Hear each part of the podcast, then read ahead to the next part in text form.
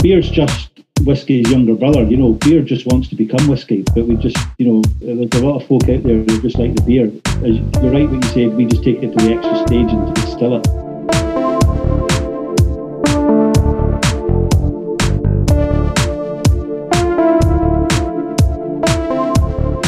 Welcome to the Fermenting Place podcast, possibly the first no age statement podcast concerning the co ferment of people and place. Here, we take deep dives via casual conversation into the infinitely fascinating world of fermentative beverages such as wine, whiskey, and other drinks. I'm your host, Daniel Honan. My guest, or rather guests, for episode 21 of the Fermenting Place podcast is Mark, Charlie, and Innes of Wolfburn Whiskey Distillery from Thurso, Scotland. Despite the odd bit of audio issue, volume mostly, and it being the first time Charlie and Innes have ever given an interview ever, the four of us had a great rip talking about the place of whiskey, how, why, and where it fits upon the fermentative landscape of this, our most wonderful of worlds. I'm a lover of whiskey, but a bit of a beginner when it comes to understanding its nuances and so on, which you'll no doubt hear as you listen in. It's certainly a longer rip than episode 20 with Maynard James Keenan. Thankfully, no snowstorms to speak of this time. In episode 21 of the Fermenting Place podcast, Mark, Charlie, Innes, and I discuss eau de vie, distilling place, the lost history of Wolfburn, making whiskey by hand, by sight, by touch, by smell, maturation times, casks, barrels, warehouses, craft whiskey, tasting notes, and much more. So, without any more digressive excursive, please listen, like, share, subscribe, and enjoy. Episode 21 of the Fermenting Place podcast, featuring Mark, Charlie, and Innes of Wolfburn Whiskey Distillery, Scotland.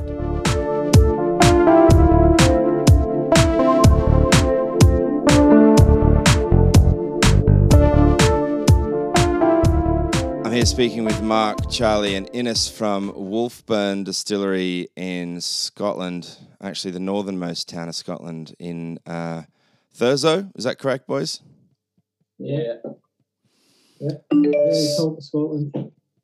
So, if you guys want to identify yourselves so that our listeners can know who's speaking uh, when, Yeah, I'm I'm Charlie, uh, and I've been I've been working here at Wolfburn for nearly five years now. Uh, I started when I left high school uh, at 16, uh, and I've been here ever since. Uh, kind of when I was growing up, I was always brought up around distilleries, uh, as my dad worked in uh, several distilleries, and so I always I was always brought up around whiskey, and it always kind of interested me in getting a job in whiskey, and I was just lucky enough to get one. That's very cool. Hi, I'm Innes. I've been working at Wolfburn for five years as well. I started back when I left the school in 2016. And when I got the opportunity to work here, it's a no-brainer. Right. I'm Mark Westmoreland. I'm the global brand ambassador for Wolfburn. I got uh, asked in 2016 if I wanted to help out. Uh, we're doing some shows and festivals, and the rest is history. Here I am. Mark, your work takes you, well, took you around the world up until probably 2020, but you, you were traveling quite a bit, um, doing tastings and stalls and festivals and things like that right around the world as the global brand ambassador. That's correct? Yeah, this time last year, I actually um, I got back into Scotland from sort of four weeks away. I did Malaysia, Singapore, Thailand, Australia, and ended up at Dramfest in Christchurch in New Zealand. So I just got back to Scotland by the skin of my teeth, and then everything went on to lockdown. But for the last year, I've just been zooming across the world doing tastings and interviews like this, Dan. So as I said earlier on, it's a great opportunity for us to adapt and survive and to get our name out there to the consumer and just spread the love. Yeah, that's right. Charlie, I'm, I'm interested to know how one gets a job in a distillery at 16 years old. Uh, well, my, my dad was actually the distillery manager. uh, Uh-huh. and he, he left in 2019. Uh, so that's basically how I got the job. I was working here before, just doing it a few hours uh, on a Wednesday during the week when I was still in high school. Uh, but I got to know uh, Andrew Thompson quite well and Harry, and uh, they they were kind enough to offer me a job as an apprentice. So no, it's been it's been really good. Yeah, wow. And Innes, yourself as well. Are you, are you two mates? Did you go to school together?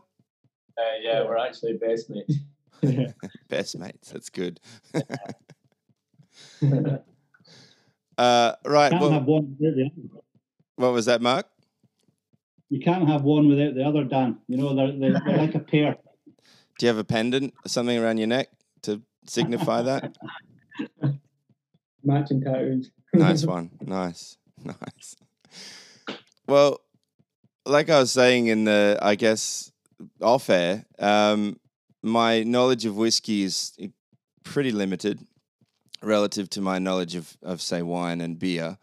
Um, but I certainly enjoy exploring it. And uh, a couple of years ago, got a, the opportunity to taste through a bunch of different whiskies from all over Scotland and Japan and compare it to bourbon, uh, whiskey with an E, and um, and you know, my old man enjoys a dram as well, and it's just something that's always fascinated me. But to be honest with you, there's that many rabbit holes I'm currently falling down and following all of its various tributaries that I just, you know, we've only got so much time in the day. So I uh, I want to kind of use this opportunity to explore the concept or the the, the product of whiskey with you all, uh, and then hone in on on Wolfburn as as producers um, of, I think one of the the the most remarkable whiskies I have tasted uh, in a long, long while. I, a friend of mine,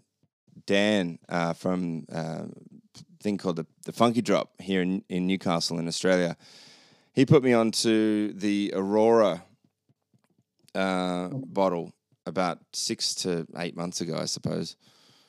And uh, you know what's interesting about that that that bottle for me when I tasted it in the store was that it was fresh and floral and all of these sorts of it had a refreshing characteristic to it.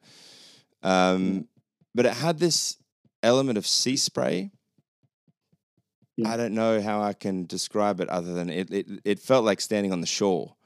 And when i figured that when i found out that you guys are actually located basically right near the sea it got me thinking is there an element of the sea that is imparting itself in this spirit somehow. Um, and I guess selfishly, I wanted to get you guys on to just ask that question. Yeah, well, yeah, yeah, I'll take that. Yeah, go on, man. um, you know, because Thurso is the most northerly town on the you know the mainland of the UK. It's also a special place because it's um, birthplace of mine and a couple of folk are at the distillery as well. Um, we store our casks and our barrels in traditional dunnage warehouses on site. And Caithness, the county where Thurso is, it's flat, and the you know the sea air howls across the land.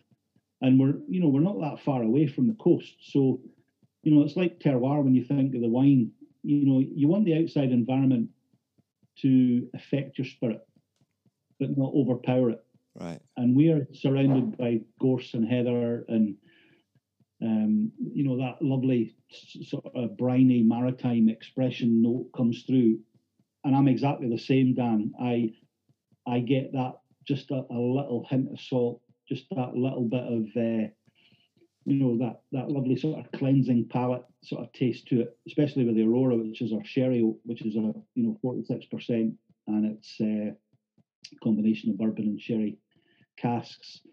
But yeah where we mature our spirit on site you know that has that has to have something to do with the maturation that we do and we're super proud of that you know that's bottling on site as well. So we're 100% in charge of the process apart from our malted barley which we import in but everything else is done on site. So it means that we keep our standards high. Nobody else has a hand in And as I say, hand bottling. So all the bottles that you've got in front of you there, Dan, are all hand bottled by ourselves in the bottling hall on site. So myself, Charlie, or Innes fingerprints might be all over them. You know, get crime scene, crime scene DNA. A nice little bit of provenance. That's that's that's so good. Well, you, you mentioned the word terroir, which usually is um, unfortunately exclusively associated with wine. I think that it's not exclusive to wine, but that was kind of yeah what I was getting at was that there, there seemed to be a sense of place, I guess, coming across in this in this um,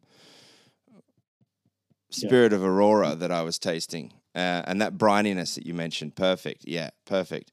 Um, do you do you do you see place manifesting itself in in in spirits like whiskey? Can it do so? I think, yeah, I think it does because you know we're a product of our environment. You know, if if it's a very hot climate, you know that'll uh, mature the, the spirit that wee bit faster.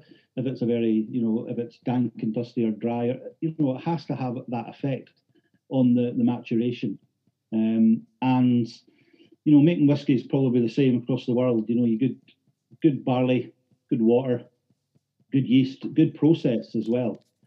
And it's like a wheel. You know, the wheel will run everywhere you know, you take a wheel anywhere in the world, it'll run. But when you're doing different types of whiskey, it's like a wheel, but you're just changing like the spokes, or you're changing the tire, or you're changing the, the hub, and you're wanting to put your own stamp on it. You're wanting to put your own uniqueness.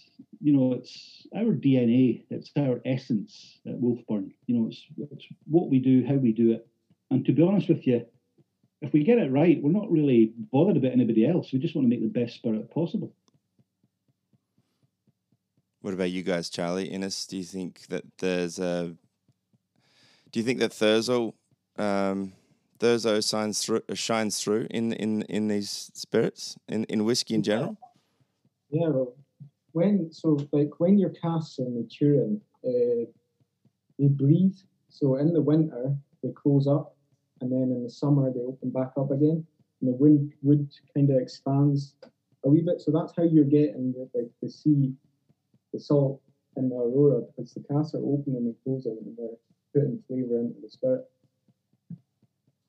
Yeah, that makes sense. That makes sense. It reminds me of um, a book called Proof. Um, like it's like the angel share, Dan. You know, as, as everybody yeah. talks about the evaporation of the whiskey, maybe one or two percent a year in the cask, and as the as the whiskey evaporates, it allows that outside environment and that outside um, ability to to help flavour our spirit to come in. So it's a, a two way thing with that porous nature of the wood that Charlie was talking about there. Yeah, right. That makes sense. That makes sense. Yeah, there's a there's a book by Adam Rogers um, called Proof, and I had him on the podcast. Uh, I think on episode eight, maybe from memory. Uh, and he was talking about a particular distillery. I think they were up in Canada, um, sort of been sort of bourbon whiskey, uh, and it had this. Um, there was this sort of mold or fungus growing about the town um, at around about a 250, 300 meter radius of the of the distillery, and they couldn't yeah. figure out where it was coming from. Um, and then they obviously eventually figured out that it was mani- it was it was coming from the the distillery itself. Mm. Um, and it was interesting that there was that interaction between the environment and the production of this product. Um, and quite commonplace as well. Right. Yeah. I know where the distillery is in Thurso, uh, across the road, is the battery factory, and that's got like white um, walls, and you can see the sort of the black speckling from our distillery. I don't think we'll admit that right enough, but uh, see it. no, it would, it would, take. I think it would take a few months to get all the black algae off of that building. Black algae, that's what it was. Yeah. So let's go back then. Give us a, a, a brief history of Wolfburn. Um, it's a relatively new distillery in Scotland in a place that is incredibly old and renowned for its scotch. Yeah, it's guys, and you can you can you can as distillers you can stick to the the produce and, and how we do it because that's I'm like front of house Dan. These guys, Charlie and Innes, both distillers in their own right. they're the perfectionists. They're the ones that are on spirit. They're the ones that are doing the mash, the fermentation. You know, they're the they're the masters. I'm just the I'm just the performing one at the front. So it's you know it's it's a good opportunity for me to showcase Thurso and showcase the old distillery because we're in 2021 now. So the first Wolfburn distillery was 200 years ago, 20, uh, 2021 now, and it opened in 1821. Hmm. And it lasted maybe on and off for, you know, 40, 50, 60 years. We can't really pinpoint it down for certain, but we do have some tax records from the 1820s to say that it was Wolfburn was the largest producer of spirit in the county of Caithness, and it was producing about 125,000 litres a year, which is incredible for that time. Um, the name Wolfburn comes from the water source. So the Wolf Burn, the Wolf Stream, or the Wolf Spring. It's a natural spring that rises in the moors, and it trickles down um, right at the back of the distillery where the new distillery is. But the old distillery was about 300 yards uh, up on the moor and you can still see some of the sort of Caithness flagstones, the, the, the original um, building stones of the distillery. And in 2012, the bosses applied for planning permission. The new distillery was built within four to five months by Forsyths of Rothes, the famous stillmakers. Um, and that's you know that's when the new distillery was built. But it's a modern and efficient distillery, but we're trying to do everything the traditional way, if that makes sense. We're not trying to use one computer to control everything. Mm-hmm. Um, everything's done by sight, by sound, by touch, by smell. The guys are are all over the every part of the process as well. And even at the modern efficient day, we're doing maybe six or eight mashes a week. So our production last year was just over 100,000 litres and that was because of some sort of COVID shutdowns. But you know, 115 to 120,000 litres, that's what we are producing a, a year. And yeah. the likes of like Diageo, the big whiskey factories, no disrespect to any of them, but they could do that in a day with all their distilleries. But for us, it's not about the, the quantity of product, it's about the quality of product. Um, and we're just taking it nice and easy. Um, so yeah, there's a, a wee whistle stop tour of the old and now new. Um, so the good thing is, if you go into YouTube as well, you can see the build of Wolfburn. You can type it in, and there's like a time lapse footage of the build. There's also a virtual tour and some drone footage as well, which is very interesting for people if they want to sort of do the deep dive as well. Yeah, I had a look actually at, at that yesterday afternoon um, in a mad rush. I've, I've been moving house for the last two days and uh, it's been pissing down rain the entire time, and um, it's been exhausting to say the least. But yesterday afternoon, I found some time to jump onto YouTube and thought, I, I wonder if there's anything in terms of uh, footage of Wolfburn and. Uh, sure enough, someone out there has uh, has filmed this drone and um, footage, and, and also the, the, the virtual tour, and I was like, ah, oh, cool. And what struck me though was because this whiskey was so delicious, and like I said, I don't have a hell of a lot of knowledge in terms of.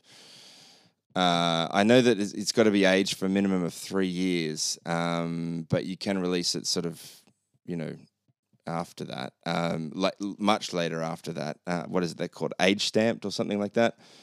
Uh, where you that's age where you get yeah.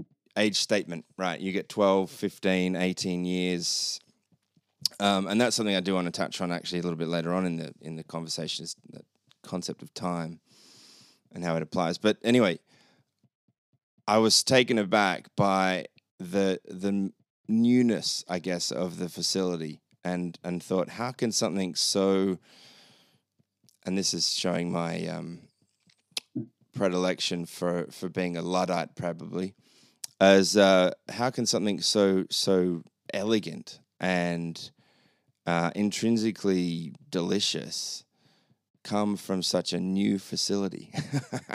I have this image in my head of like these stone walls and this old beaten up copper swan neck still and that sort of thing. And kind of kind of was the case. You do have the swan necks, but it's it's in basically a, a shed, a brand new shed. Yeah, it's sometimes been described as one of the ugliest distilleries in Scotland, but it's I don't care what it looks like. It's you know, it's like when I'm doing Zoom calls or I'm doing tastings, I don't care what people look like on the outside, it's what's inside that counts. And you come through the doors at Wolfburn, you know, everything's laid out in a very simple chronological order. You know, where the, the malted barley comes, where the, the mill is that we, we you know, we we mill the, the barley, where the the mash tun, where the fermentation, where the stills are. And it's just, you know, you, you can stand there and you can look left and right and everything is there. You know, everything is on your on your plate, on your doorstep. And we don't, you know, we, we didn't go down the, the big route of having a big fancy visitor centre and a big huge uh, shop either. You know, we we concentrated producing the spirit first, and then everything else is an addition to that because we're a whiskey distillery you know, we didn't even do gin, we didn't do vodka because we wanted Wolfburn to be synonymous with a quality single malt, which it is. So when somebody mentions the name Wolfburn, they can only think of whiskey because that's the only thing that, that we, we've ever done, and that's the only thing we ever will do. Fair play, fair play. That drone footage, by the way, is pretty awesome. Uh, it, it flies up from the from the distillery, and then it gives you a 360 degree view of the landscape in uh, in Thurso, and it's a a sunny day's rare up there. I'm not sure. It's a sunny day in the footage. Uh, very rare. you can have four seasons in one day, you know. And as I say, when it rains and, it, and the wind howls, because it's so flat, it cuts you in two. And the trees that grow in Thurso, you know, they, they, they, they grow at a 45 degree angle just about because the wind's that strong as it whips across the, the county because the county of Caithness and that area is Europe's largest peat bog. You know, so we're trying to get world heritage status, UNESCO, and because of the flora and the fauna and the visit and the migratory birds as well, it's a beautiful place to to be and to drive up to. But it's not like it's half an hour from Edinburgh or half an hour from Glasgow. You have to actually make the effort to come and see us. You know, it's maybe a five or six hour drive, but it's well worth it and even with the North Coast 500, which is Scotland's Route 66, there's you know there's eight or nine uh, lovely distilleries on the way up, um, including ourselves, and you, you can go 500 miles from Inverness, whether it's clockwise or anti-clockwise. Um, and here's hoping that comes back and brings a wee bit more tourism to the area and brings brings some more investment to the area as well, which is very very important for the, the community and the the heritage of a distillery being able to employ people. You know, that's uh, it's very very important for us as well. No, no doubt. Can you describe the the, the place for me in terms of your your, your each each your own um, perspective? Uh, I know that you grew up there, Mark. You were saying before, but yeah. Um, the, the, it looks gorgeous. I mean, there's this blue sea to the to the north, I suppose. Everything's yeah. green, of course, farmland all around. Um, just uh, yeah, yeah, describe the place for me. It's um, you know lucky enough to grow up there. I, I moved away when I was 18 and a half to join the, the local or sorry the, the central police. Um, so my mum still stays up there, and obviously I'm back there at the distillery when we, we can we can do that. But the the area, you know, we at the back of the distillery, you look over at Dunnet Head, which is the most northerly point on the British mainland. That's off to the right. And then you look out over the Pentland Firth towards Orkney, where, you know, like a Highland Park and Scapa have their distilleries. Um, there's a, you know, there's a beautiful um, port, Scrabster, and that takes the um, the ferry to, to Orkney. And we've got a beautiful sort of beach the, the sea, and we've got a beautiful river, a very excellent salmon river as well. So, growing up as kids where we were, um, quite a child safe environment. However, there was so much nonsense to get up to, and so many different areas to go down and play. Whether it was the beach, whether it was the up at the salmon pool, or at the river, or at the boating pond, or you know, um, it's it's those halcyon days that I can remember, and even where the distillery is.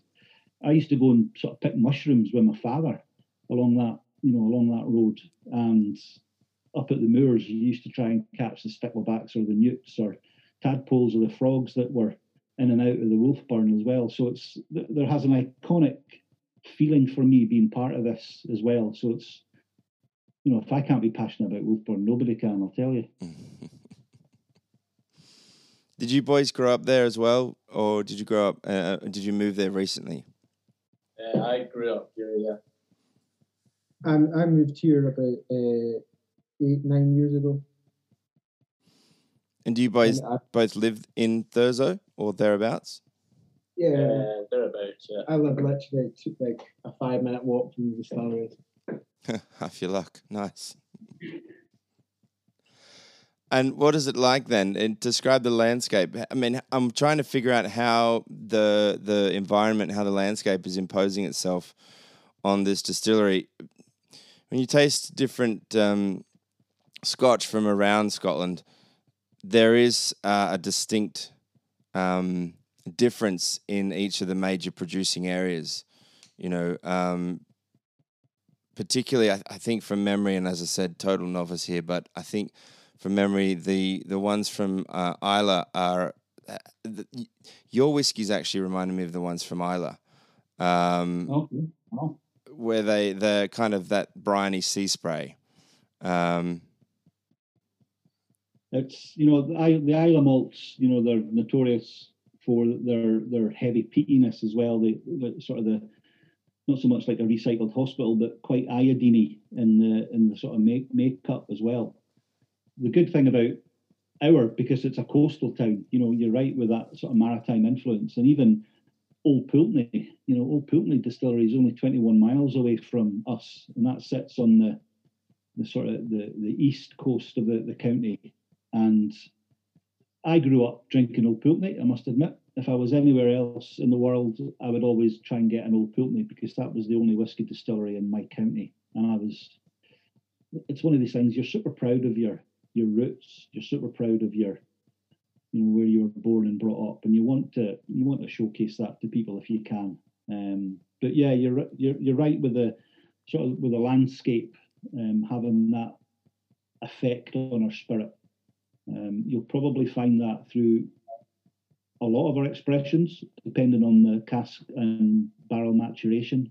It can be a wee bit more evident in the likes of um, maybe the Northland as well. For me, that's a personal uh, preference, and the the Morven, which is our lightly peated.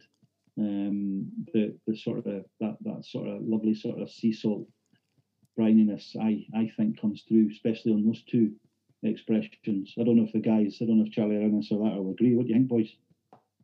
Yeah, Yeah, I agree as well, yeah. well, so how do you, how do you, you guys are the distillers? So how does this how does this come about then? It's it's quite it's quite hard to explain. Uh, Mark Mark would probably be better off explaining that one. Uh, That's a handball right there. wait, wait. No, I, I- again, it's the it's the way that the the, the spirit is is made. Um, you know, whether it's the, the the type of barley, the you know the the mash, the the fermentation. We've got quite a long fermentation time as well. Um, sort of between sixty seven and sort of ninety two hours, depending on what day it goes on, and that makes it really quite fruity and quite floral and we don't fill our stills to capacity, you know, our wash still and our spirit still. There's a lot of copper contact there, so that provides our spirit with a light vibrancy. You know, it's there isn't anything heavy or or dull about our spirit. I, I describe it, you know, for four four adjectives. It's fruity, it's floral, it's light, and it's vibrant. And you'll never get anything from Wolfburn that's like maybe some of the you know the big hitters. You know, you'll get like a really sort of hot pokery type feeling down the throat as it as it rips your throat as it burns your gullet on the way down. hmm Ours, I describe it as like a rolling tear down the cheek, nice and simple, a very very slow descent. Ultimately, we want to put a, you know we want to put a fire in your belly, but we want to put a smile on your face when we're doing it as well. I think as well, like you've said, e- everything's done here like slowly, so you can you can see in the, end product that we really took care in the way we're uh, mashing or distilling. Like our distillations on our stills, they're six hours Uh, so it's it's going through the stills really slowly. So the spirit's coming out really smooth. And like even for our Aurora and Northland and Morven, for only being four or five years old, it's it's really smooth for the age it is. Yeah, I, I concur. So the raw materials that are required for producing these whiskies, obviously water is is incredibly important, um, and the grain and the yeast. So can you just can we can we just pull apart some of those threads a little bit in terms of how they, uh, as separate um, as separate inputs, um, come together to create this uh, this product? Uh, so basically, we, we get we get a load of uh, malted barley every month. Uh, it's about 28 tons, and we've got two big uh, malt malting bins right beside the mash tun. Uh, so basically, it comes it comes in and it goes into a feeder, that, and then into a bin on top of our uh, on top of the mash tun and basically it goes through the mill and it grinds it up. Uh, so you've got it's a percentage of 20, 70, 10. Uh, so 10 flour, 70 grist, and 20 and basically you try and keep that percentage the same all through the year so you have a consistent uh, the, the barley's getting ground consistently, so then it, it's going through the production line consistently all year. And then once it's all ground up, it gets put through the into the mash tun. It gets mixed with water. Uh, so what happens is it comes it comes down off the feeder, and the water's coming through the bottom uh, of the mash tun, and it's just getting fed into the mash tun. Uh, and then we we start pumping it into our washback uh, at 36 degrees. So we use dried yeast, and the reason we put it in at 36 degrees is that's the temperature that it activates the yeast at.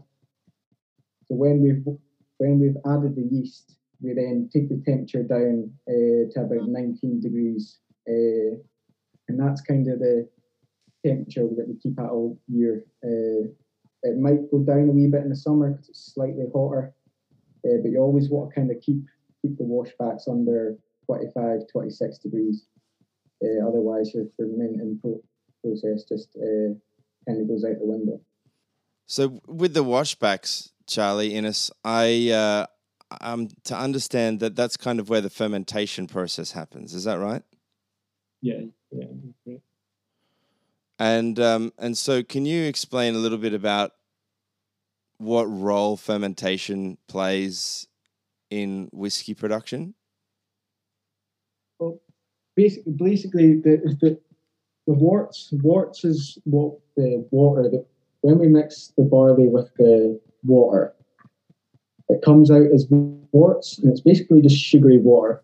Uh, so when we pump it into the washback and add yeast, after a cup, after about 24 hours, that's when it reaches its maximum fermentation. And basically, what all yeast is doing, it's eating up all the sugar, and when it dies, it releases alcohol. Uh, but also, the yeast, the yeast uh, breeds as well. So when when it's breeding, it can breed with other yeast cells, and it'll create more alcohol. So the more the more that the yeast breed and die off, the more alcohol you get out of it. So on a on a Monday and Tuesday, uh, our washbacks are fermenting for six to seven hours. So it's a shorter fermentation, and then on a Thursday and Friday, it's uh, fermenting for forty-two hours. Uh, is that the is that still the same primary ferment of converting sugars into alcohol, or is that a different fermentation, that longer one? No, it's it's exactly the same. It's just it's just sitting for longer, and it, it doesn't really change uh, the, the taste and the spirit at all. So do you turn the temperature down or something to sort of let the yeast go a little bit slower, or, or how does that work? Yeah, well, we usually It's it's all controlled uh, through a worts cooler. Uh, so basically, what it does is that the worts is coming through at about 65 degrees uh, before we start cooling it down. So basically, we take water from the wolf burn and put it through this. It's basically a heat exchanger, and it's just plates. So cold water goes down one side and up another, and the hot water goes up and down the other side of it, and it basically just cools the worts down. Uh, so we found the temperatures that we need to set the washbacks at. Uh, so it's always it's always the same, uh, and some as as I said before, in summer we do have to put the temperatures lower uh, because when yeast starts when the yeast starts working, the yeast cr- creates a lot of heat, uh, so it does heat up the washback quite a bit. Mm-hmm. Mm-hmm. Does that length of fermentation have a, a, have a final effect? Does that is it contribute anything, or does it would it matter if it was shorter or long or even longer? Uh, well, when you're when you've got a longer fermentation, your set temperatures are always lower because it's in in the washback for longer. Uh, so it's always kind of averaging out the same. Uh, so if like say we were uh, doing a mash on uh, say Thursday, we'd set it at a lower temperature than we did on Monday or Tuesday because it's sitting over the weekend and it's got more time uh, to heat up heat up the washback as well. Do you do you see that Innes as um, contributing any kind of flavour though, any kind of aromatic profile to, to the final spirit?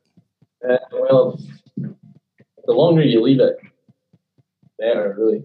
Well, we we usually aim for same, if you know what I mean. Makes it a wee bit more fruitier and the Yeah. sort of the, long, the longer the fermentation cycle as well. Um, S- g- little gentler, perhaps. Yeah. Right. Yeah, and again, it's not like you know there there might be a minimum time that that people think let's put it in the washback temperature or it's hit a certain hours in the fermentation tanks, get it to the next process. It's not like that. So, you know, we're probably you know leaving it longer in the washbacks fermenting. You know, we're um, we're prolonging the process and it's probably costing us more than it would if we just did a, a short fermentation in the washbacks and got, got it to the next stage like the, the wash still um, or and then onto the spirit still. So again it's it's using that process to our advantage and just doing it the way that we we feel it should be done. Without haste no rush to get the best taste and flavor So you allow for quite a lot of time then to um, to produce these these spirits, and and that's the thing about whiskey really is that it takes such a long time. You really need to allow for time. Yeah, you're right. Yeah. And you can't even experiment quickly with whiskey. You know, as you said earlier on, three at least three years in in uh, oak casks in Scotland for it to be called Scotch. But you know, if you want to experiment, you've got a long wait to see if it works or not. I think I think having the right casks uh, when you're putting your spirit into it as well. Uh, we, we get our casks from Islay Cooperage uh, down down Speyside, and they've been our supplier cask from the very start. And the quality of casks that we get from them like, makes the spirit as well. So a, a lot to do about slow like the slow process, but it's got a lot to do with the casks as well. Yeah. The the smaller the cask, the, the the more it has an influence on the on the spirit. Right, the faster it enacts itself upon the spirit. Whereas the larger the cask, the slower it takes. Is that right? Yeah. yeah. Yeah, yeah, yeah. The spirit's got a lot more surface area contact to the, the oak with it in a smaller cask, and for us as well, you know, the Northland and the the Morven, we use quarter casks, you know, so they're just about 120 liters in size. So you're right with the maturation being that wee bit more intense and being a wee bit more faster as well. And because these are these were our first couple of our expressions in 2016 and 17. It allowed us to, to put a spirit which was relatively young to market, but it had the complexity of taste and flavour for maybe something that was maybe eight to 12 years old. People were saying in blind tastings as well. So that's just a, an indication of the, the quality of the spirit and the, the wood management policy that we have at Wolfburn. Is there a debate as to uh, what's better, larger casks, smaller casks, in terms of ultimate quality? Is there, um, is there, are there sort of um, super tier nerds uh, about whiskey that that would argue that you know having a larger cask, you get that less of a of a. I would just imagine if you're trying to speed up that process, that you're going to get um, perhaps an element of artifice, maybe.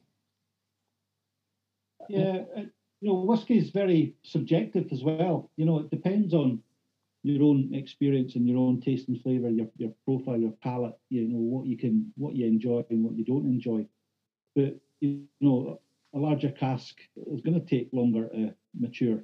And the great thing about Wolfburn, because we've got traditional dunnage warehouses, you walk into the warehouses and in front of you, they're stacked three high. So again, it allows the outside environment to to circle the casks at all times. And when you look at the casks and barrels that we have in the warehouses, they're all shapes and sizes. So we've got some octaves, some quarters, some hogsheads, some butts, and we've got a range from rum casks, port pipes, uh, sherry butts, sherry hoggies, uh, the the ex Islay quarter casks as well, um, and and again, as Charlie says, from our cooperage, uh, Islay cooperage, they know what we're looking for, and they'll buy the best casks possible because the the wood influence, you know, a lot of people might say it's like 60 or 70 percent of the, the influence in a whiskey.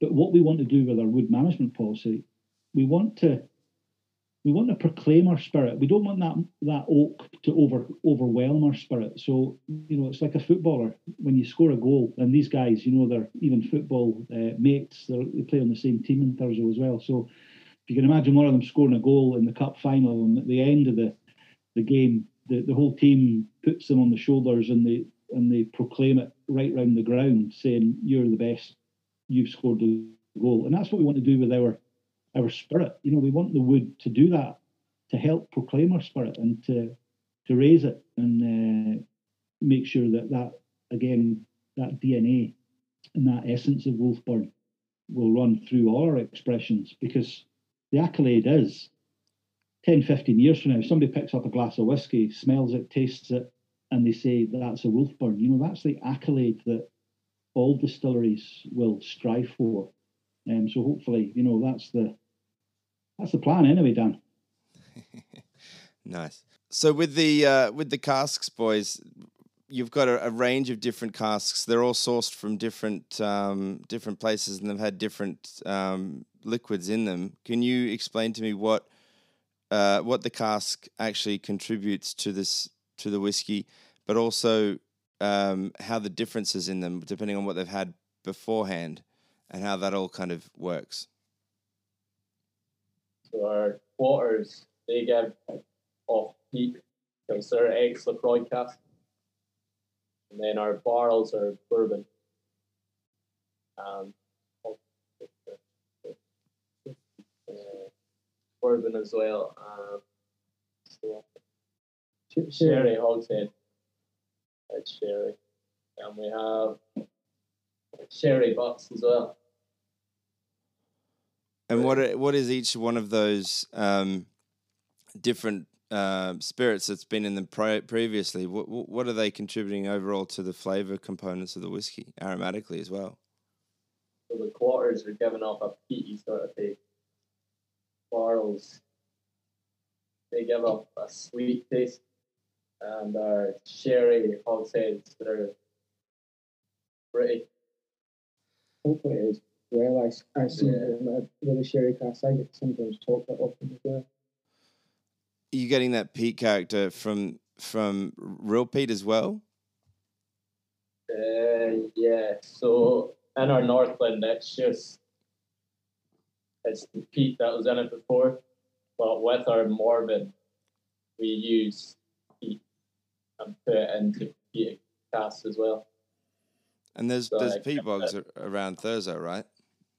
Yeah, Oh yeah, yeah. definitely. lots of them. And are you able to utilize those?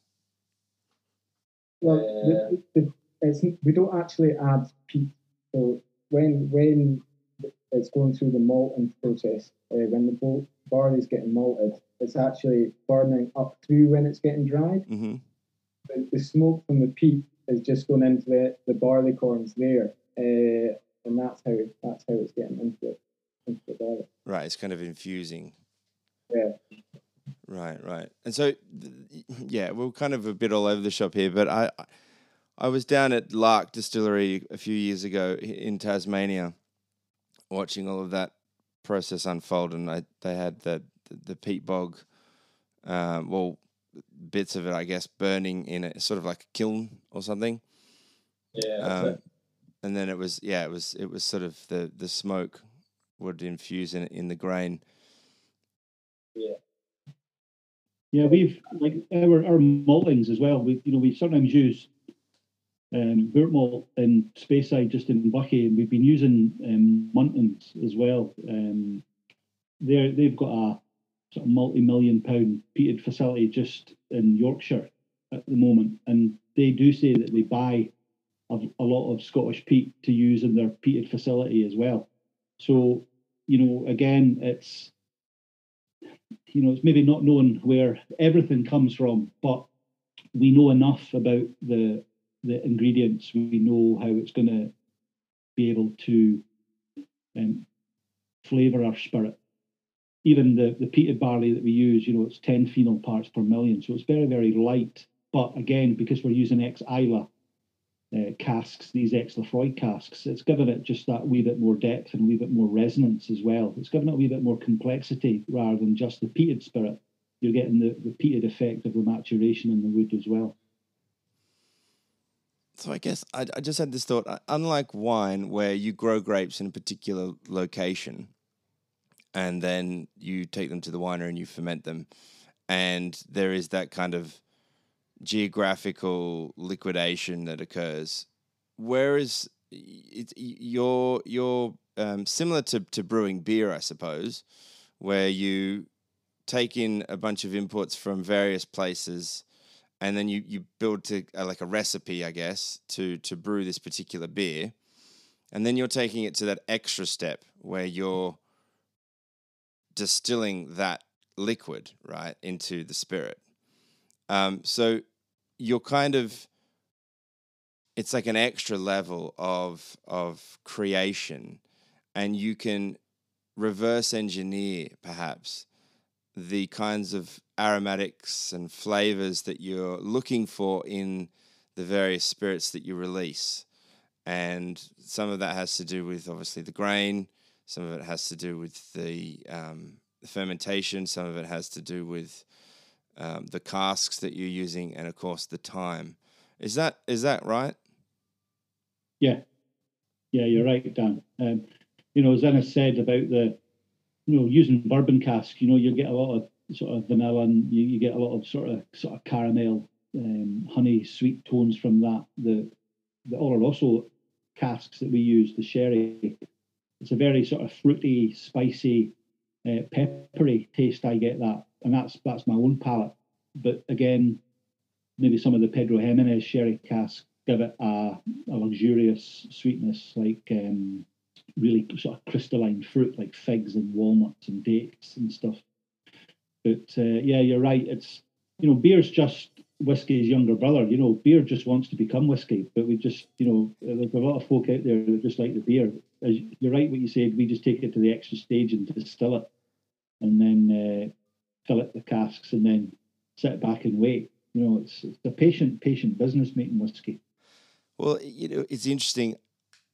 There's a there's a few beers that I can think off the top of my head that I've tasted in my life uh, that stopped me in my tracks and thought had me thinking, "Wow, what is this?"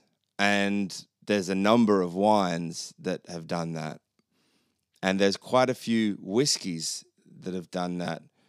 I'd say that there's more whiskies that have stopped me in my tracks than there's been beers stop me in my tracks. So, what is it about that distillation process that do you think it comes down to that? Is it the distillation process that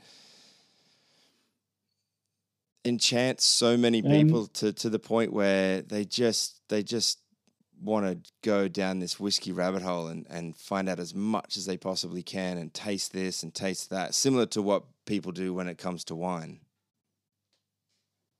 You know, the stills in a whiskey distillery, you know, that's the iconic picture.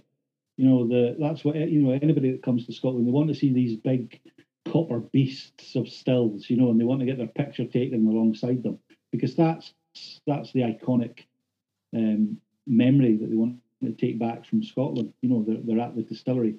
But I, I did a, a talk in New Zealand last year, and I got asked what what is the one part of the process that makes your spirit unique? And in front of the audience, I was scratching my head. I was thinking, is it the is it the mash? Is that the most important? The strike rate, the converting the, the sugars? Is it in the fermentation? Is it the distillation? Is it the wood management? And I actually told the guy, I says, I can't come up with one single answer. And he said, that's the right answer. He says, there isn't just one thing that makes um, a spirit unique. You know, there has to be that that combination of the whole process as well.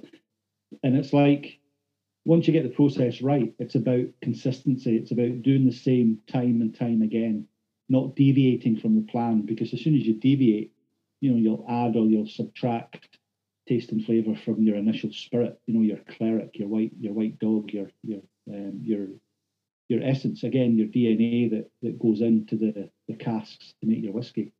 Um, I don't even know if I've asked your answered question there, Dan. I think I went off on a wee tangent. no, it was a good. It was a good tangent. Do you? Charlie and Innes, do you um, consistency? I guess is the key. Um, but eh, are you able to how, how free are you to experiment in the in the cellar or in the in the distillery rather? But also, mm, I, mm, am mm. just I guess I'm trying to understand how much of an uh, impact the environment has on these on these spirits on these whiskies compared to how much of an impact uh, you two have as as as individual um, distillers that that have your own concepts of how things ought to be? I, think the thing we, we don't really ever experiment. Uh, the only thing we change is the malt. So we, we're doing just now we're doing peated malt. Uh, we're doing three months of that, and then we're going back onto normal malt barley. But that's that's the only things. That's the only things we change consistency is key. Uh, if you if you start changing things and, and doing things different, and that change changes your spirit. And just now we don't we don't really need to change anything. Right. Really so people sometimes um, exalt vintage variation in wine, but you don't want to have your whiskey tasting too different to the last time you bought that bottle. Like I guess a lot of whiskey drinkers they want um, they want that consistency. They don't necessarily want to see the year um, that it was produced in the bottle, perhaps. Is that fair? Yeah. yeah, I would say that as well. And it's like, you know, the big companies using E150 caramel colouring as well. Like we don't chill filter our whiskey, so we don't take any of the proteins, the fats, the esters, the congeners out of our whiskey. Everything is done the traditional way by leaving everything in there, and everything is natural colour. But you're right, when somebody walks into an off license and they, they go and pick up the bottle that they've always been drinking, they want that that colour, that consistency to be exactly the same because that's what they're used to. If it changed, they would think, oh, there must be something wrong with that bottle. And it's quite subliminal, like psych, you know, a bit of psychology as well, that all the bottles will be the same colour. But for us, you know, you could look at some of our expressions. You could you could get maybe bottles of Aurora from 16, 17, 18 and have a look and you'll you'll see the distinct uh, subtle differences in our spirit. But it was interesting what you said earlier on about people coming to a brand. You want them to come and start tasting our core range. And you want that consistency because there's there's nothing worse than you starting to like a whiskey or a beer or a wine, and then all of a sudden they change the, the ingredients or they change the process, and you think, what why have they done that? You know, I've just started liking it. I've, I, I just want to buy it, and then they go and change the process. So yeah, again, it's about that consistency. Yeah, okay. A lot of them big distilleries as well, where, where them up in mass producing whiskey as well. Like a lot of people that used to love having, I don't know, say a Glenlivet or something like that. It's not as enjoyable anymore. It's getting pushed through the process so quickly that the spirit, the spirit just isn't as it used to be. Right. It, it, it reminds me. I think I think where I'm trying to mentally place Wolfburn in my head is similar to sort of like the craft beer uh, thing that's happened, or even you know something like natural wine, is that you have these massive brands that everybody knows um, in the whiskey world, and then there seems to be this craft distilling um, uh, niche industry that's coming up. You know, with with guys like Lark and um, here in Tasmania. Well, here in Australia, down in Tasmania, there's Lawrenny and a bunch of others. But um, there there seems to be is there a craft movement, I suppose, in within the whiskey world that's emerging, where there's smaller producers like Wolfburn that are um, starting to I guess maybe even go back to that that those heady days when when it was just um, so diverse and um, there were distilleries all around the, the country. Yeah, you're right. And you know, I use the analogy: if you want something that everybody has in your room, a piece of furniture, you go to IKEA, you, you get the pack, you build it yourself. But if you want something that's been lovingly cared for, handcrafted, you go to somebody that's trained, you go to somebody with the knowledge, you go to somebody that's got traditional skills and this is what we're trying to do at Wolfburn. You know, we're as, as Charlie says, we're we're not mass producing thousands and thousands and thousands of bottles per week or, or per month, like some of the other distilleries. And no disrespect to them, um, but we just want to take our time and make sure we're producing the best spirit. We're in 36 countries across the world already. And even last year, you know, because of the, the pandemic, you know, the likes of Diageo were saying they were down sales sort of 20%. Our, our sales last year actually went up about 18% because I think a lot of people were, I'm, I'm not saying bored, but a lot of people may be sitting at home going, right, if I'm going to get a bottle of whiskey, I'm going to go for something quite unique, quite different. And you'll never see us in the supermarkets because we're not producing enough. And we wouldn't want to be there anyway. You know, you're, you're saying the funky drop and Dan, this is where you got your you know the the sort of bespoke bottle shop that he's got, sort of, whether it's craft beer or handcrafted whiskey, bespoke distilleries, mm. and it's it's nice to be part of that portfolio because it's not like the norm. It's just something that wee bit different, but it's just our own take on what we do and how we do it, and everybody has to respect that it's a consumer's choice, but you have to be part of the you have to be part of that putting your bottles on the on the back shelf or in the bars to be uh, to be tasted because it's all about getting the liquid to the lips. I've heard you say that before. The liquid to the lips. I like that one. You can take that one. I use that a lot. so, I was going to open up these, uh, have a have a pour of these these whiskies that I've got in front of me. Um, I don't know how interesting that is to actually listen to somebody um, taste whiskey uh, on a podcast, but um, I already mentioned the Aurora and just that briny sea spray element to, that it has that it has to it. Um, I've got the uh, the Northland uh, in a glass as well, and that's the one that's the I think, or oh, not as peaty as the Morven. I think I'm not sure. Yeah, that was that was our first expression. The Northland came out in 2016, and that's a non-peated spirit. So the, the barley itself isn't infused with that sort of peat smoke. It's the non-peated version. But the only smoke that you're getting from the, the Northland is because of the maturation in those ex Islay casks. Uh-huh. So again, that's the influence. That's the. It, it's like a. I describe it like a burnt match. It's a very very light smoke Yes. there's quite a lot of um, orangey blossom. There's there's a lovely um, there's a lovely sort of cereal note to that Northland as well, in my opinion. And it's 46%, so there's a fair ABV there, but it's not overly aggressive either. And as a young spirit, you know, when that came out, it was three to four years old.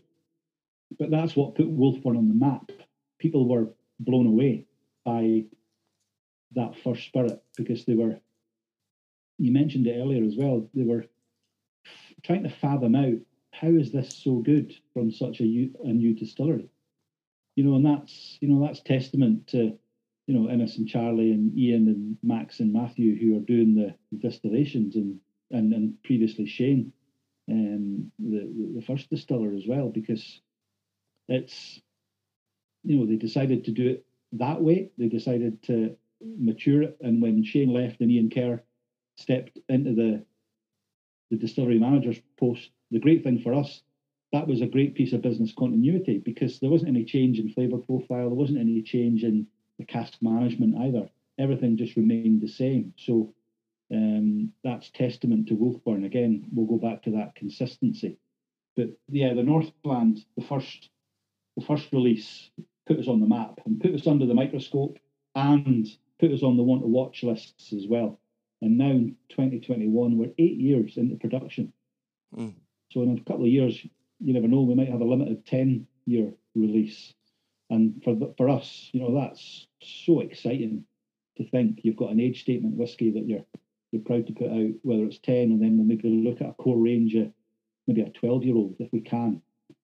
But it's all about making sure we've got enough stock for the core range, and then we put enough stock back for the uh, for the future as well, which is, you know, give me headaches thinking about that. yeah, I'm always constantly fascinated about time as an input, as a as a fundamental input to the best drinks that there are, and it does tend to get overlooked time as a as an input, um, but it's fundamental certainly to something like whiskey in order to get that to that. Um, I guess what's the coveted age range? Eighteen years, twenty five, something like that. Yeah, eighteen seems to have a you know a resonance with a lot of people, um, especially when I do shows and festivals, you know, a lot of people will ask, you know, have you an 18 year old? Have you have you anything of that expression? And although, you know, we're a young distillery and they try and walk past the stand, you know, that's an opportunity for me to reach out and grab them and say, look, don't don't turn your nose up at Wolfburn, you know, stand here. I usually put a, a dram and pour them a glass and I just sit back and just watch their faces. They suddenly realise, wait a minute, this hasn't got an age statement on it, but it's absolutely stunning. It's phenomenal whiskey. Um, so again, age statements, it's an indication, but it's not the be all and end all of um, it's definitely going to be good. It's definitely going to be bad, depending on what age it is. It's about it's about you know the consumer choice. But yeah, about 18, 15, 18, um, you know, some of the whiskies that you get are, you know, 50, 60 year old and there's a huge premium price on it. But that's not because it's old. It's just that it's been in a cask for 50 years. So it's, lo- it's lost maybe 70% of the spirit that's actually been in the barrel. So you're paying for the, the remaining um, very little spirit that's left. That's what puts the premium. Scarcity. On the right. Hmm.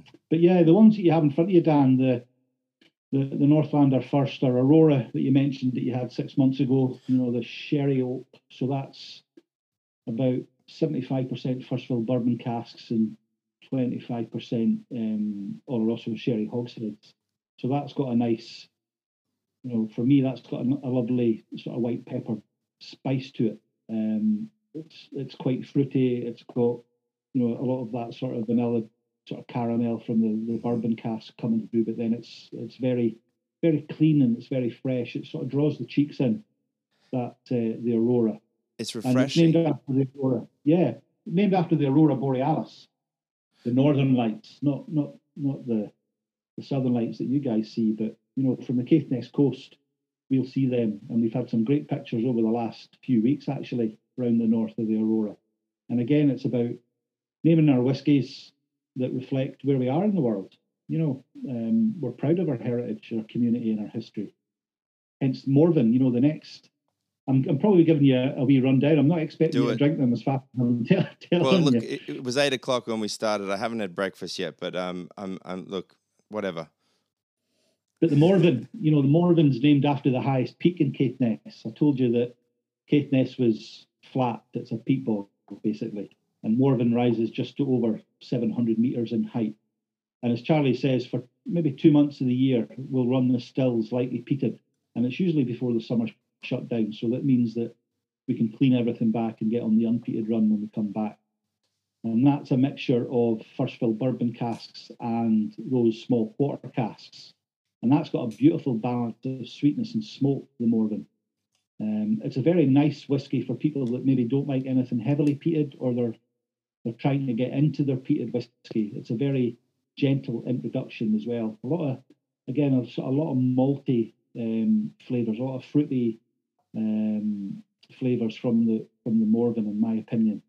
And again, looking at it in the glass, it's very light, you know, Chardonnay-esque. It's it's quite opaque, you know, and just because it's not colourful, it doesn't mean that it doesn't pack a, a punch of flavour as well.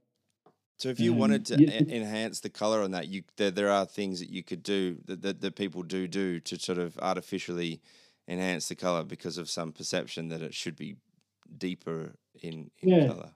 You know, and again, it's a wee bit of human psychology. When you look at something, if it's dark, a dark colour, you immediately think, well, it must be full of flavour. I don't know why it is, but yeah, that's where the E150 caramel colouring can be used by uh, some distilleries to give to give that sort of dark, richer colour. Um, there are camps left and right that will say it will have an effect on flavour. It, some people say it won't have an effect effect on flavour. Um, we don't do it, so we're not concerned about it. Um, so we're, you know, we know that it happens, but because we're not doing it for obvious reasons, we want everything to be natural. We want everything to be traditional and handcrafted. Um, let's not waste any time just talking about it. Yeah. Fair play. I think I think as well if like if your if your spirits if your spirits that good then you don't really need to add anything to it either. Say that again. Why, why why add why add something to it if it's if it's already good? Yeah, true. Exactly. You're preaching to the choir. Um, You've got the Langskip in front of you there, Dan. I've got the as well. Langskip. I've got the Langskip here as well. See Um, that, you know, you jump from 46% to 58% now. So that's our, our distillery strength. Good thing about the Langskip, you know, when you look at the map, Thurso sits on the 58th degree on the map. So that's 58 degrees uh, ABV. So it's a wee nod as well to, to where we are in the world. But Thurso used to be a, a Norse settlement. So the Vikings came over in their langships, in their longships. So again, that's a wee nod to our heritage and our past. And if you think of that Viking longship smashing through the waves, for me, that's the feeling that you get when you first drink Langskip. There's an intensity on the on the sort of the front of the mouth that, that sort of splashes up like it like the water at the front of the boat. Definitely. But there's a lovely lingering tail. There's a, a nice uh, lingering finish in the wake as the boat sort of drives through the water. And Mm. because that's first fill bourbon casks only, um, you're getting a lot more of the the bourbon influence. You know, you're getting a lot more of that sort of um, sort of butterscotch. You're getting a lot more of that sort of creamy caramel. Um, I get quite a lot of almond marzipan esque type flavors from it. That nuttiness from it as well. You know, you, you mentioned that that uh, appley marzipan character on the on the Langskip. Yeah, in the Langskip. Hundred percent. Yeah. And you know, I'm You curious. know, our yeah. Sorry, Mark.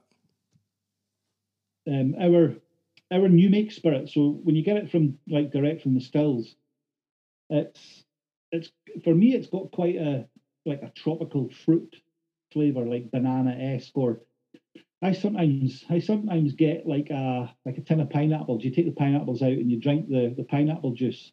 That's the sort of that's the sort of taste and flavor I get from our new make spirit. And as Charlie said, when your new make spirit is that good, and you know we, we could sell that we could sell that by the ship uh, by the bottle load. Um, pardon my French. Um, we could we could we could bottle that, but if we're if we're selling that way, making whiskey, and because we've only got 100 to 120,000 uh, litres a year. We're not going to be doing that. But uh, you'll be lucky sometimes when I travel, I usually have about 100 mil of new make spirit with me. And I usually keep it under the counter. So if you see me at any shows or that, Dan, come along and give us the wink, and I'll give you something special from under the counter. And it's the new make spirit. And it blows people away because even at you know 70% ABV, it's ultra smooth. You know, it's not it's not aggressive at all. You know, there isn't that rawness that a lot of new make spirit, and a lot of distilleries won't give you new make spirit for that reason. They need the wood management. They need the the wood influence to actually flavour their new make spirit because it's just you know just ethanol. Is it ethanol? Yeah. Mm. It's, it's just alcohol, and they're having to use the wood management policy to give it some flavour. But we've got flavour there originally. So all we're doing with our wood management policy is just adding to it. There's a lot of tropical notes in a lot of these whiskies that I've noticed. Um, sweeter, uh, yeah, more more tropical spectrum fruit. Uh, well, in the in the fruit specifically. Um, yeah. Is that is that something to do with the stills? Where is that coming from? Again, all parts of the process um, that sort of fruitiness with a long fermentation as well. You know, the um, even the choice of yeast. You know, we're using dry anchor yeast. Um, one of the reasons, you know, it's not going to freeze where we are, and we don't have to refrigerate it. You know, we don't reconstitute it either. We just pitch it into the, the washbacks, five kilograms a time. And I suppose it's it's it's you know at the beginning it was let's let's play about with the system let's look at the process let's tweak it but once it once it came online and once Shane and Ian um, were happy with the run, it's never changed because it's a it's a winning formula. Well, they're really delicious. There's one last one, the three seven five. Um... Yeah, the three seven five is um, not part of our core range. That came out, as I say, in 2019. Um, years back, 2014, our cooperage got hold of about 100 small American Woodford Reserve bourbon barrels. They were about 100 litres in size, so half the size of a standard. And Woodford Reserve had been experimenting, so we decided to, to release our small batch series. So 2017, our batch 128 came out. That was using the lightly peated spirit that goes into Morven. In roughly about 30 of these small American bourbon casks. That was followed the next year by the unpeated version, the 270. And the 375 that you have in front of you are the last barrels from Woodford Reserve that we had.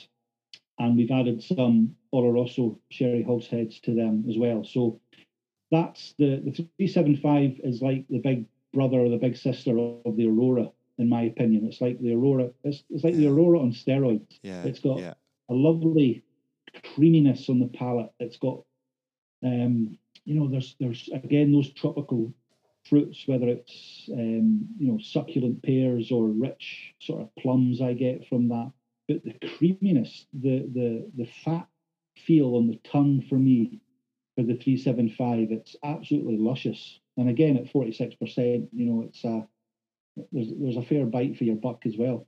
Um, and there was a limited release of, should say on the front of the bottle, but from memory, maybe 5,500 bottles of the 375. So once it's done, it's gone. And that's what we tend to do with our small batch series. We tend not to release any more than maybe 6,000 bottles worldwide. So it puts a, a wee bit of exclusivity on it, which which helps uh, which helps sales ultimately because ultimately. it's uh, yeah. we have to we have to think of the marketing strategy as well because ultimately we want to make whiskey that people like but we want we want to make whiskey that people will buy and come back to us. So yeah it's uh, it's it's all good. I've got a couple of uh, q&a questions that i generally like to end the interview with and i'd like uh, all three of you to answer separately. Um, are you ready? Yeah. Fire on. All right. Innes, what do you least love about whiskey? What I least love about whiskey? The burn, the burn it leaves in your throat. The burn. I just can't hide it. Charlie? Uh, hard to, I think I, I I don't really like peat, peated whiskey. Uh, so if it's a peated whiskey, it's normally it's normally the peat in it. Mm-hmm. Not a fan. Okay. Mark, what do you least love about whiskey?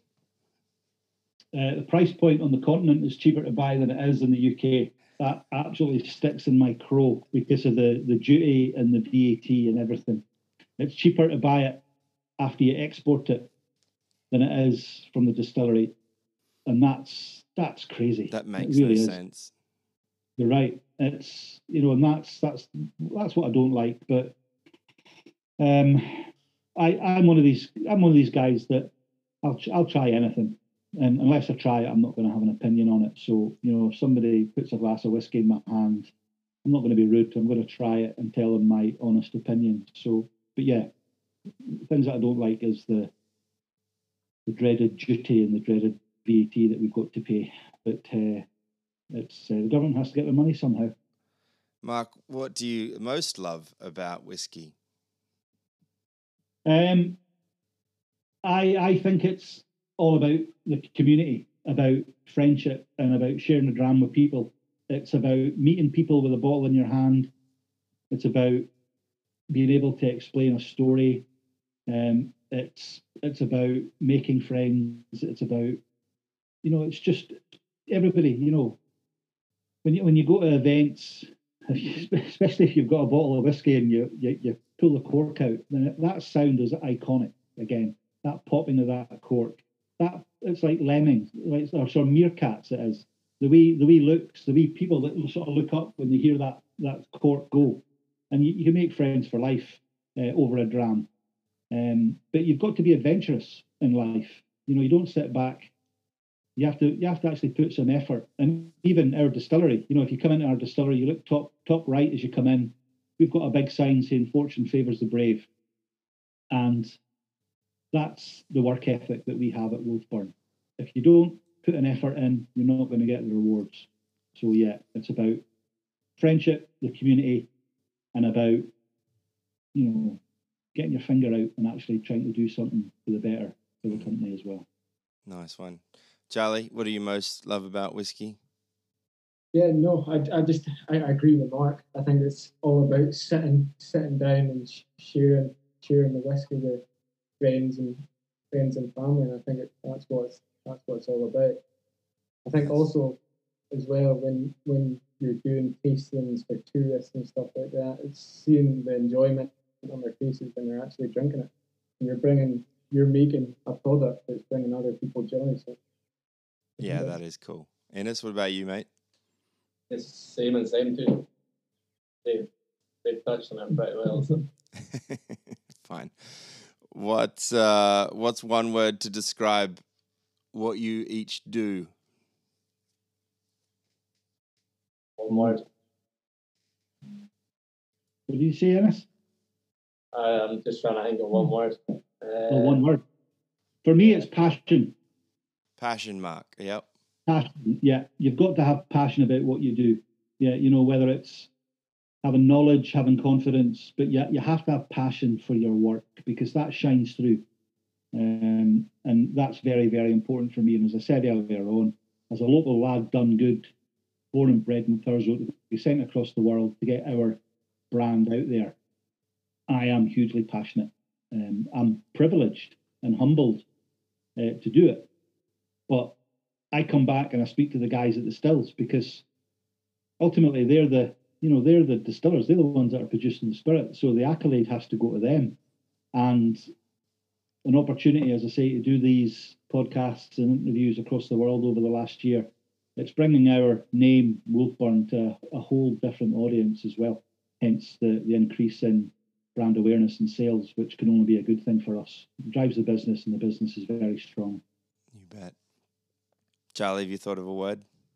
Yeah, uh, probably uniqueness. Uh, like no no one else our age has a has a job like this. Mm-mm. And I, I just I, lo- I love coming out to work every day. Uh, it's just it's nice seeing the, the stories. Like I started in 2016, and we've we've put up a warehouse, and we're putting up two more warehouses uh, just now, and a visitor centre is going in soon as well. So it just is it's just really cool to see how far the, the company's come, and yeah, long may it continue.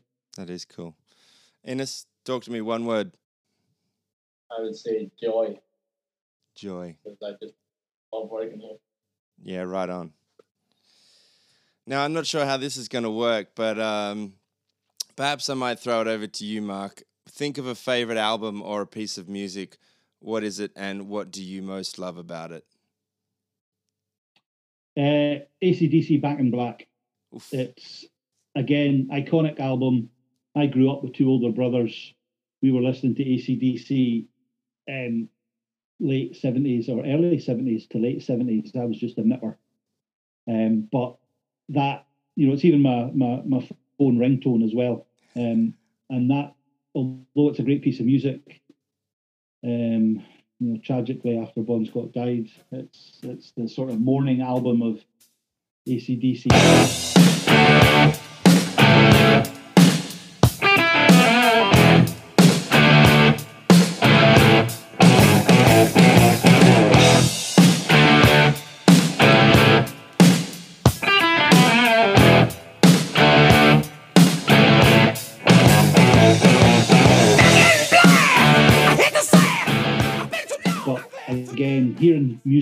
That brings me back to my childhood days in Thurso with my brothers, just giving it big head banging, head banging in the, the living room with the old uh, the old uh, LP as it was then.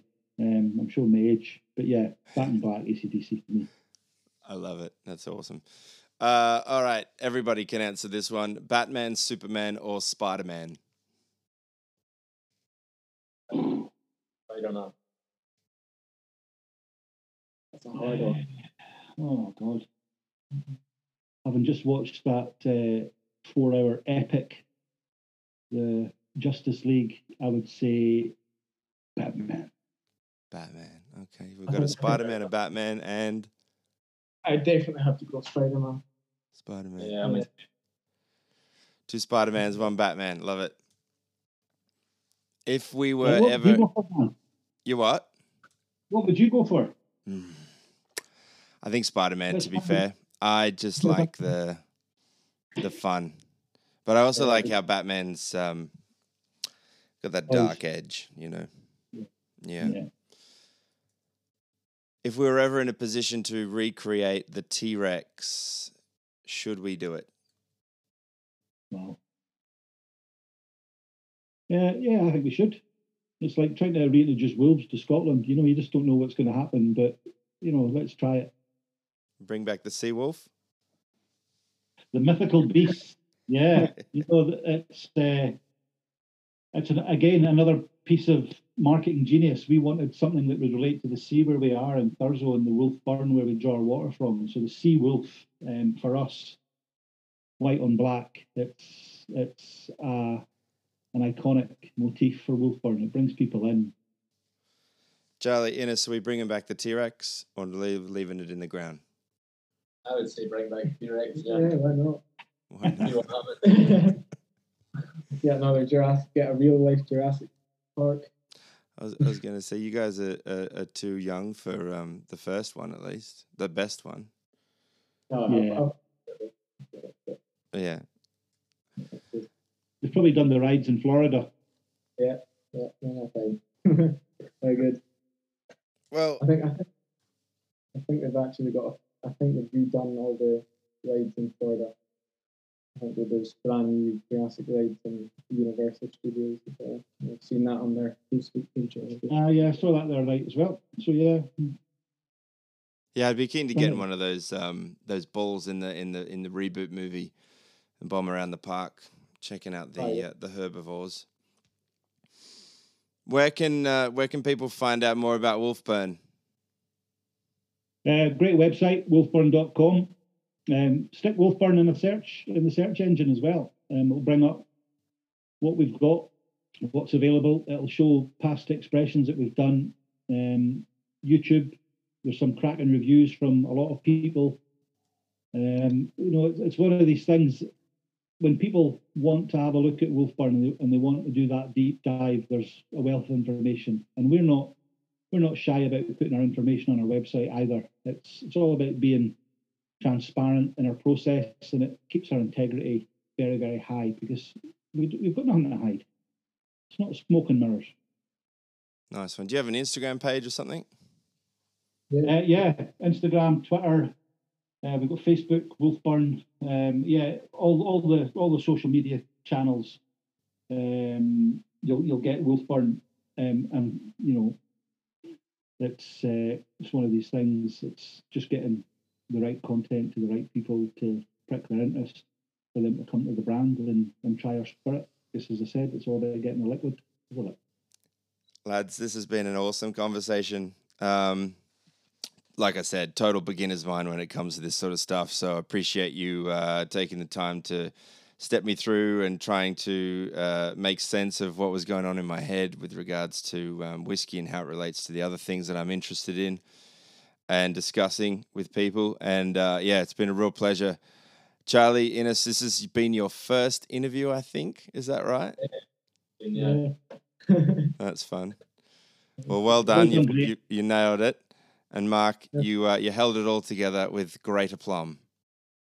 Brilliant. No, it's been an absolute pleasure, Dan. Thanks for the opportunity. And uh, yeah, keep up the good work. Um, you're getting the message out there to a lot of people, and the content is excellent online. So yeah, enjoy. Appreciate it. Thank Yeah. you. you're ever up, if you're ever up near us, make sure to pop in as well, and we'll, we'll give you a tour of place to go. I intend to do that. Absolutely. Yeah. Message received. Thanks, boys. Thank you very much. Perfect. Cheers, Thank you. All the best.